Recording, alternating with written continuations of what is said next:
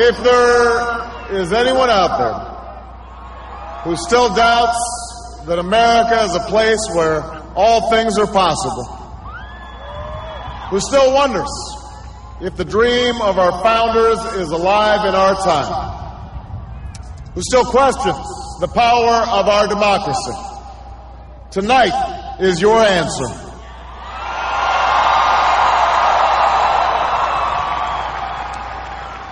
To restore prosperity and promote the cause of peace, to reclaim the American dream and reaffirm that fundamental truth that out of many we are one, that while we breathe, we hope, and where we are met with cynicism and doubt, and those who tell us that we can't, we will respond with that timeless creed that sums up the spirit of a people.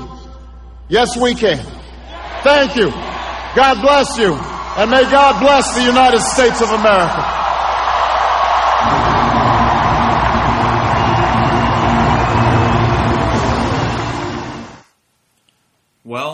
That was then.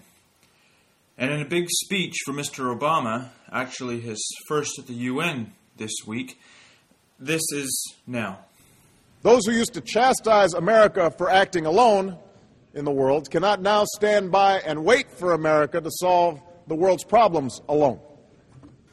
In the words of the news agency Reuters, Obama told the world the U.S. can't fix it all alone. So, really, as Obama gets acquainted with his new position as Commander in Chief, the slogan is feeling more and more like, No, we can't. Welcome to another edition of the Bible in the News with John Billington. It can be humbling when you realize that you don't quite have all the power and influence you thought you had. Much of what Mr. Obama talked about changing before his presence in the Oval Office now seems a little more out of reach than he first thought.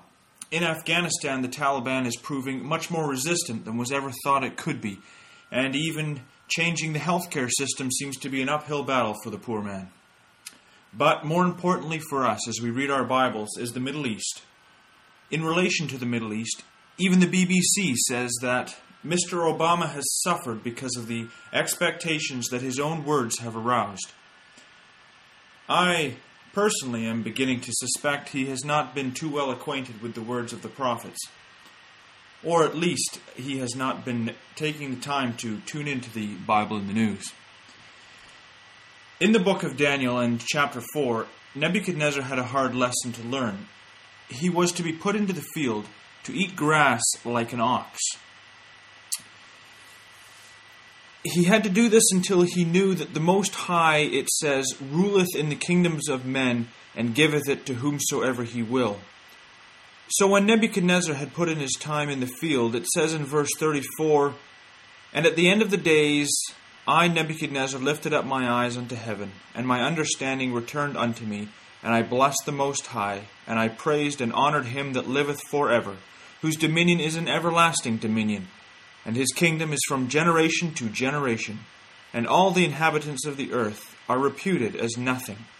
And he doeth according to his will in the army of heaven, and among the inhabitants of the earth, and none can stay his hand, or say unto him, What doest thou? And at the end of all his ordeal, he says, Now I, Nebuchadnezzar, praise and extol and honor the King of heaven, all whose works are truth and his ways judgment, and those that walk in pride he is able to abase. Well, the initiative taken by the new administration in the U.S. to bring about peace is failing and failing fast. The best they have managed to do, really, is get a token handshake for the cameras from the two sides. This week, Abbas even says uh, he sees no prospect of renewed negotiations unless Israel halted settlement expansion and agreed to withdraw from the West Bank, Gaza, and East Jerusalem to the line of June 1967. This is something he knows is nigh impossible. In fact, on Wednesday, even Mr. Netanyahu rejected a return to the 1967 border. In an interview with the El Hayat Daily, Mr. Abbas stated the Netanyahu government is a real problem, and there is no common ground for negotiations with it. Construction in the settlements is continuing, Netanyahu is declaring Jerusalem and Palestinian refugees topics up for negotiations.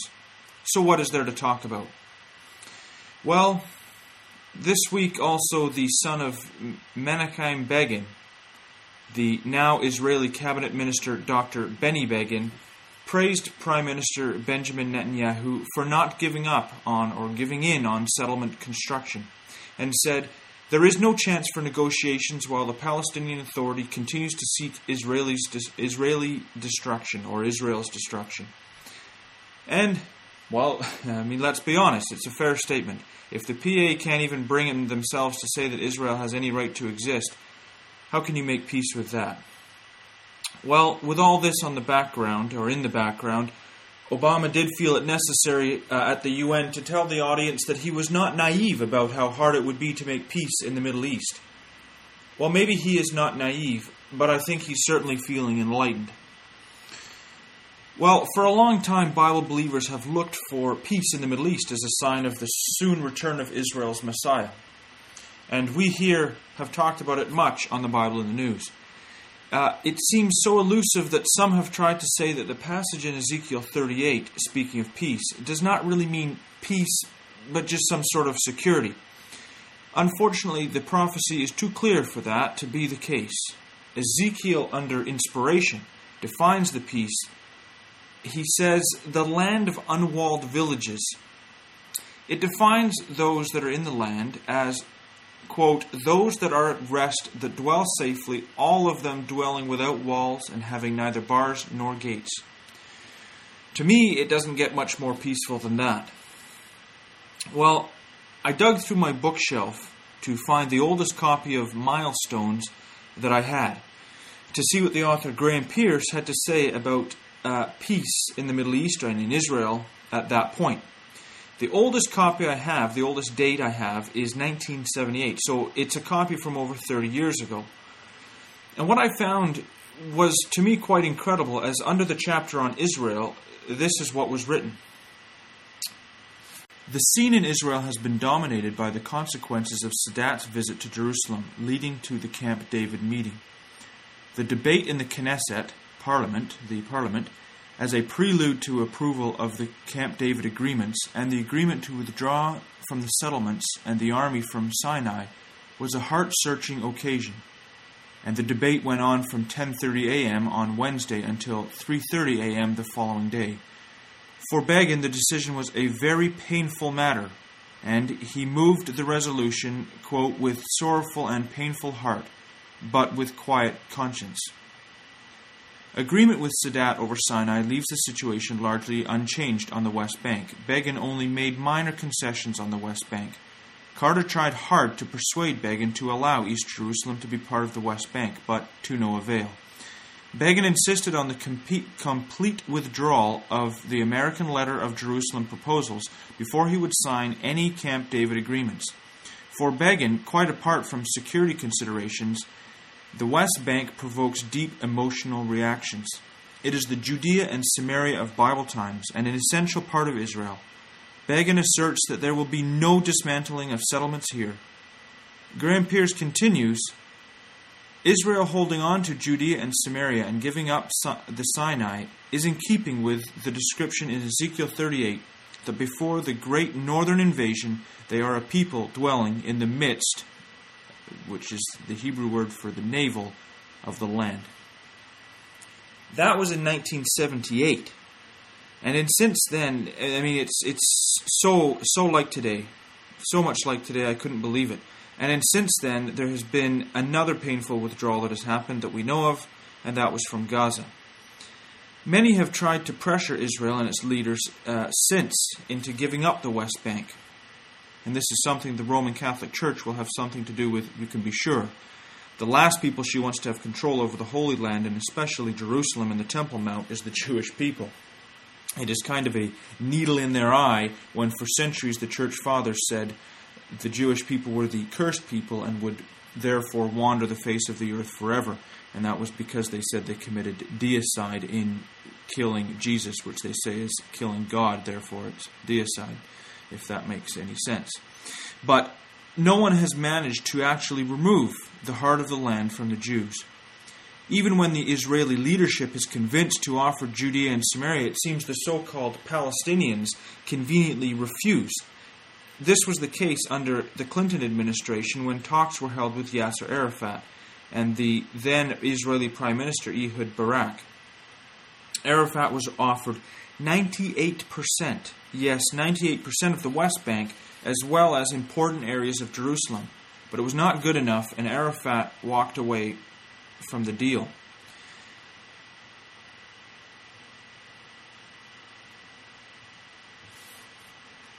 Ehud Olmert, the last Israeli prime minister this week, in speaking to the BBC, actually said he offered the Palestinians the best deal, the best deal they were ever and will ever be given. But he laments the fact that Palestinians rejected the offer.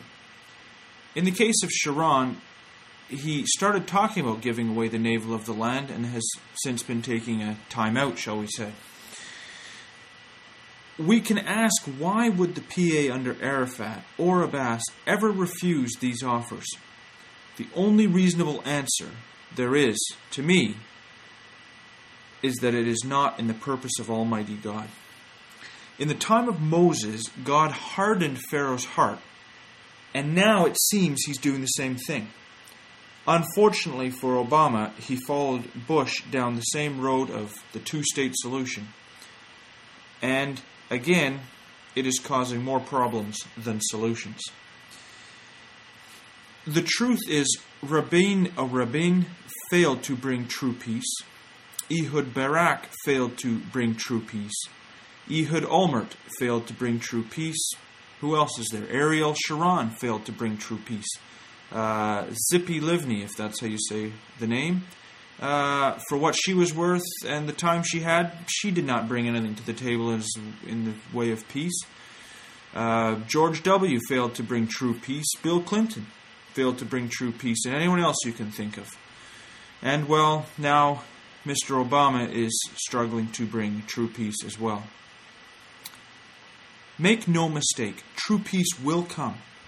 It will not come, however, through the removal of Jews from their ancient homeland, through the form of the same old failed policies just being pushed by the world leaders today.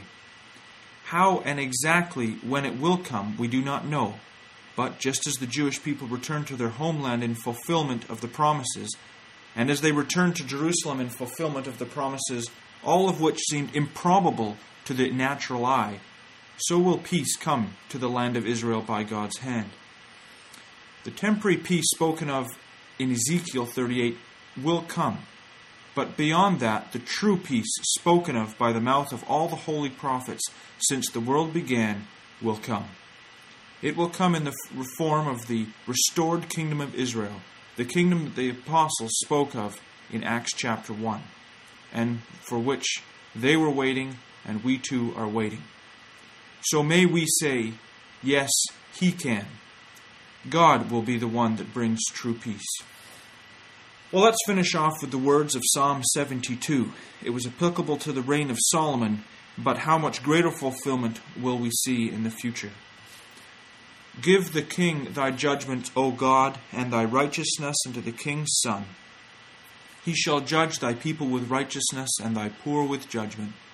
The mountains shall bring peace to the people, and the little hills by righteousness. He shall judge the poor of the people, he shall save the children of the needy, and shall break in pieces the oppressor. They shall fear thee as long as the sun and moon endure throughout all generations. He shall come down like rain upon the mown grass, as showers that water the earth.